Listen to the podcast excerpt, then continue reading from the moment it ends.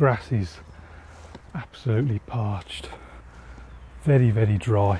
Sort of all the green colour's gone and like a very light raw sienna colour. About just turned 9 a.m. Um, already I feel the heat of the sun. I think it's going to get up to about 30, 35, 36 Celsius today. I always like to get up here early. Um, I wouldn't say I'm completely antisocial, but I, do prefer I do prefer it when it's quiet and I can just hear the, the noise of nature, the birds singing. Now I can hear a pigeon in the distance. I get further away from the road, I'm just turning up down a path. That car noise will slowly start to disappear and all you'll hear is just the sounds of nature.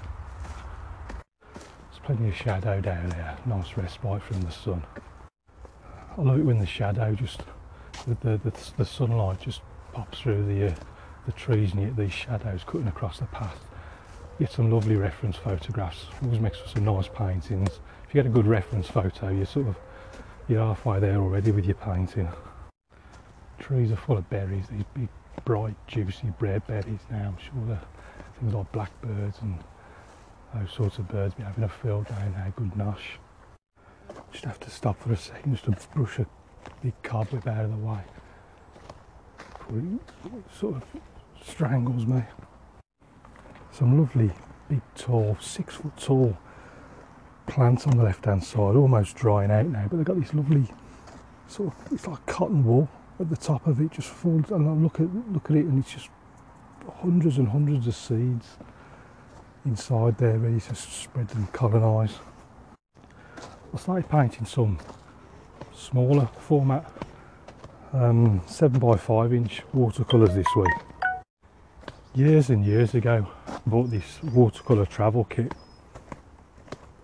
And it's um, I, I did it, I used it briefly.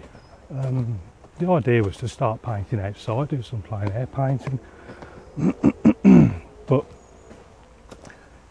it just never, uh, for one reason or another, I never really, uh, I, I, just started, I just kept painting inside really and used on the bigger format 15 by 11 with a large brush. So I thought this week I'd get it out. Um, what I'd do, I'd paint on my normal easel and just divide my 15 by 11 inch paper into quarters so they're like uh, 7 by 5s and I dug out my small Ron Ranson brush and thought let's let's, let's give it a go. I think the last time I used it was about 10 15 years ago. I was on holiday somewhere in Cornwall. Um, we doing some I was just using burnt umber just trying to do almost like tonal tonal sketches really. And that turned out all right. So I thought let's give it a go. See how I get on with it.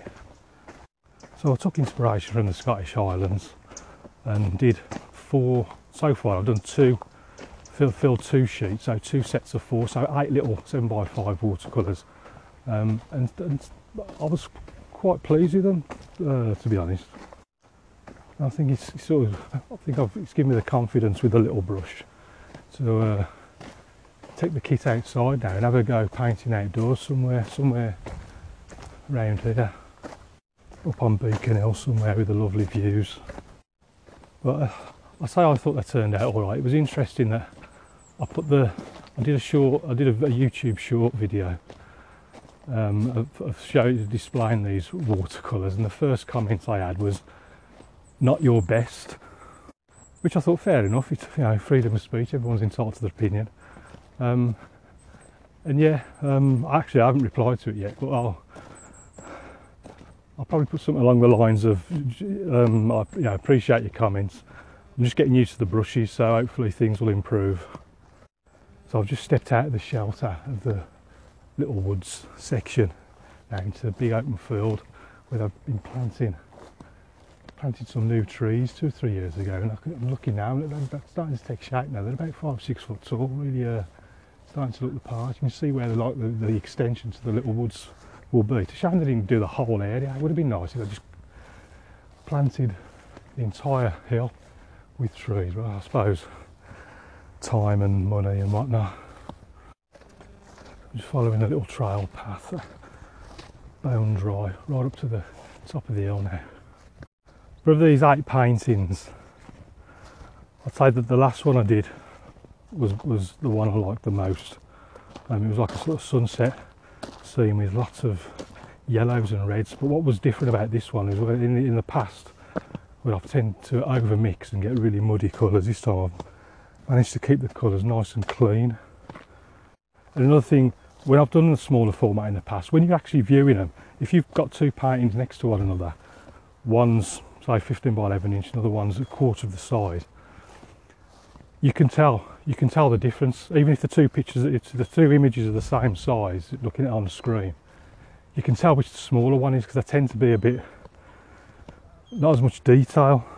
It's more difficult painting smaller paintings than bigger paintings um, I watched some of the people um, paint these massive great big canvases like five six foot wide. And obviously you, it's almost like you're sort of zoomed in on the painting as you're doing it so you can go into like out little details. So when you show it as like a thumbnail image on a screen or something like that it looks incredible. But trying to paint small to start off with that's what I mean by it's a lot more difficult um, to get that little bit of detail. But I think this was the first time I've done a painting where when I looked at it when I took the photograph and looked at it on the screen afterwards it, it could have been a, a larger form, it could have been a 15 by 11. I managed to sort of retain that sort of detail. It's, it's all about just being very, very careful with your strokes. Um, I can't bash them in like like I can on the bigger paper. You just got to be more careful. As long as you are more careful, you can still get the same results, but just on a smaller scale. But another thing that I've noticed is that the intensity of of colours and contrasts you, can get with the, with the smaller paintings which I really like. I've just reached the apex of the hill now and just come down the other side and I've got this beautiful view in front of me.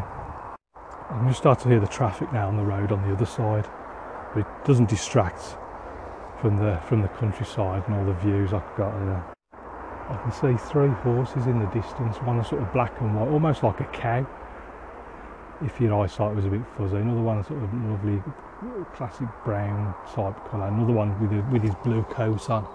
So I can't tell what colour it is. We're just having a good nosh. But what's interesting is it's normally lush green everywhere, but the fields, there's still patches of green, but most of it's dry now. Just there was a, official drought in certain areas of the UK declared yesterday which I think gives them authority for hosepipe bans and all that sort of stuff. Um, but there is rain due next week, so hopefully, rain due most days as well. So hopefully things will slowly get back to normal and the countryside will start looking its beautiful self again. Two or three bees now just sucking up the last of the nectar and pollen of these big tall purple plants. I don't know how long the next to last. I'd like to get some bees for, a long time now. I've tried, I've tried growing loads of flowers in the garden. Um, and then maybe just plonk a beehive in the corner somewhere. I think that'd be nice. Some honeybees. And maybe even use the flowers for paintings, some inspiration.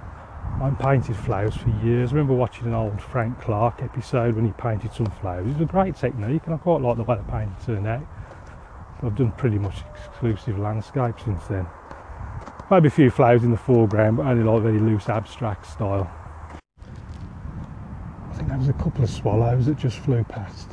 I'm sure they were swallows, like forked tails and sort of orange throats. I'm always fascinated with birds migration. But it's almost like a, I think it's like a quarter of the of the birds migrate in one way or another. It's fascinating how birds can be born and within just a few short weeks they are flying thousands and thousands of miles to distant shores. Must be wonderful being a migratory bird. Back into the trees now at the top of the hill and the sunlight just cutting through the trunks and branches just casting its shadows across my path. I'm just hear a pigeon cooing up the tree in front of me, crows in the distance, and even the odd goose or turkey or cock or whatever it is in the farm down the bottom of the hill on the other side of the road. I think they're grasshoppers, I know I can hear in the grass. Loads of them surrounded left and right. Startled pigeon just flies off to my right towards Beacon Hill Road. And then I'm almost startled myself. There's a, there's a woman just sat in the, in the tall grass, staring at the phone.